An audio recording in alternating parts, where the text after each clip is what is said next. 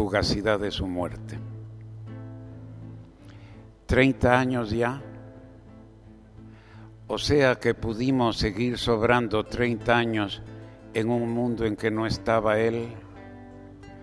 O sea que hay una generación que ha podido nacer, crecer y engendrar en un mundo en que desde hace 30 años falta Él.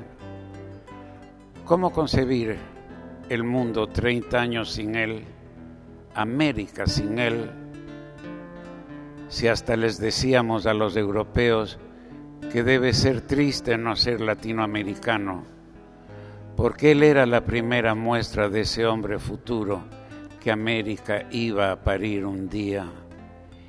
Él era ese ser de carne que ya estaba en la leyenda, o a la inversa, ese héroe de epopeya con el que hasta hace ya poco tomábamos un café. Él hizo sentirse noble a nuestra América, sentirse digna, cuando en Cuba era más América que nunca. E íbamos por ahí orgullosos de haber nacido en el mismo continente que Él, en la misma época, y de la admiración y el cariño de la humanidad cuando se hablaba de cualquiera de sus hazañas o de sus difíciles virtudes. Teníamos en cierto modo la pretensión de que nos tocaba una parte. O sea que estamos nosotros sin el Che, después de que lo dejamos al Che sin nosotros se nos estaba convirtiendo peligrosamente en excusa. Él hacía por nosotros lo que nosotros debíamos hacer. Él hacía lo que sabíamos que había que hacer, pero no hacíamos. Lo que queríamos hacer, pero no hicimos. Lo que inevitablemente tenemos que hacer, pero no hacemos. Y estábamos satisfechos. Él lo hacía bien, todo lo hacía bien. Y lo dejamos solo comandante sin ejército. El ejército estábamos aplaudiendo desde lejos su hombría, admirando su entereza, conmoviéndonos su integridad de varón. Tal vez por creerlo tan grande, creímos que no hacía falta alguna nuestra pequeñez a sus órdenes, y porque lo creíamos invulnerable, nada hicimos para que esos indios impenetrables tuvieran una endija en la piedra del alma por donde pudiera entrarles de una vez el futuro a aclarar las cosas de su tiniebla. Nada hicimos jamás para que esa india con una hija enferma supiera quién la estaba asesinando largamente y quién iba a salvarnos. Ella recibió los 50 pesos que le dio el Che y alguien lo delató y nosotros lo traicionamos porque no estuvimos con Él, delante de Él, junto a Él, detrás de Él, cuando lo cercaron los militares y los lobos, lobos y lobos. Ahora es difícil creer que Él haya podido morir un día, pero más difícil fue hace 30 años, porque el mundo no podía imaginar que la pequeña muerte de los hombres lo tocara porque la muerte es tan poca cosa y un teniente Prado es poca cosa y un general Obando es bien poca cosa.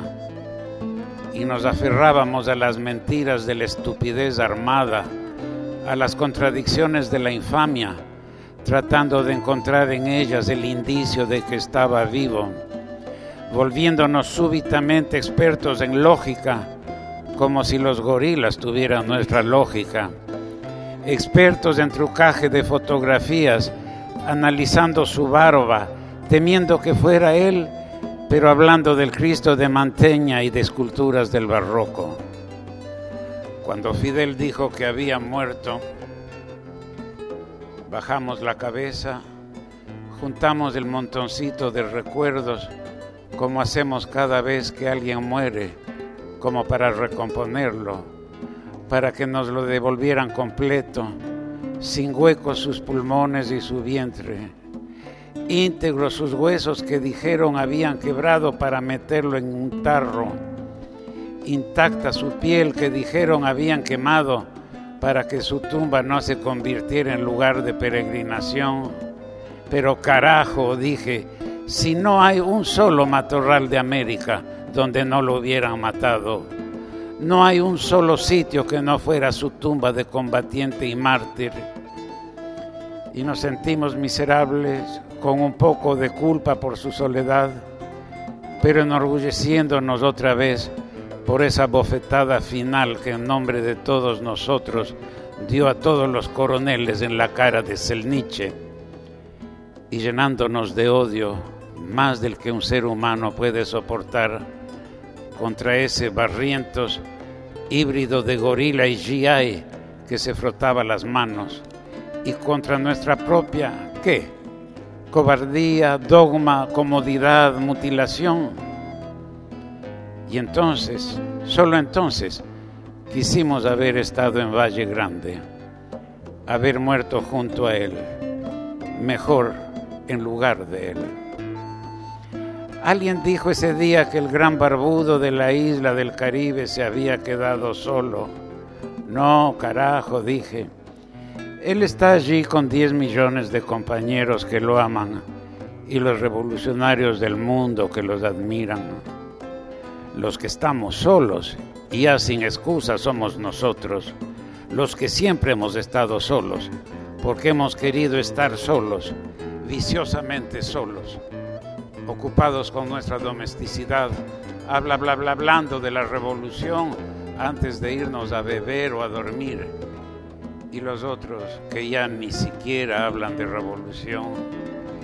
Y no se trató ya de haber muerto en su lugar, sino de juntar nuestras soledades y nuestras pequeñeces para reemplazarlo entre todos. Ya no de haber estado en su lugar, sino de ir a su lugar nosotros, por lo menos los que no nos habíamos podrido. Y mucho tiempo después, hasta en las aldeas remotas de Asia y de África, vimos a campesinos discutir sus problemas agrarios en torno a una mesa sobre la tierra, bajo la bandera de su país y un estandarte con la imagen del hombre de la estrella en la frente y en las paredes de nuestras ciudades pintada la imagen sucesiva del hombre de la estrella en la frente y a las adolescentes que no lo conocieron llevar en el pecho, sobre los pechos, la imagen del hombre de la estrella en la frente. De pronto vino la perrada de la historia. Atónitos entramos en algo como una vacancia ideológica cuando de pronto nadie supo nada ni creyó ya en nada. Y en lugar de aborrecernos y de odiarnos, como si lloráramos por nuestra impotencia, anduve preguntando qué se hizo, en qué recodo desde la entraña de América se nos perdió el hombre nuevo que esperábamos y por cuyo advenimiento algunos dieron su vida. ¿Qué se hizo desde cuando lo abandonamos con su guerrilla fantasma en la selva? ¿Qué se hizo cuando el neoliberalismo se convirtió en la única forma universal de gobierno, con la disco la excepción de Cuba? Cuando porque lo mataron creyeron, creyeron que había muerto y anunciaron el fin de la historia, como si ya todos pensáramos igual, con la indócil excepción de Chiapas y de Cuba. Pero yo sé, sabemos que la historia no puede terminar antes de que regrese el hombre nuevo que Él anunció, trayéndolo consigo, como la más bella utopía de América. Y por eso lo espero, para poder seguir vivo y poder seguir esperando lo que viene. Entonces, che, hasta la victoria siempre.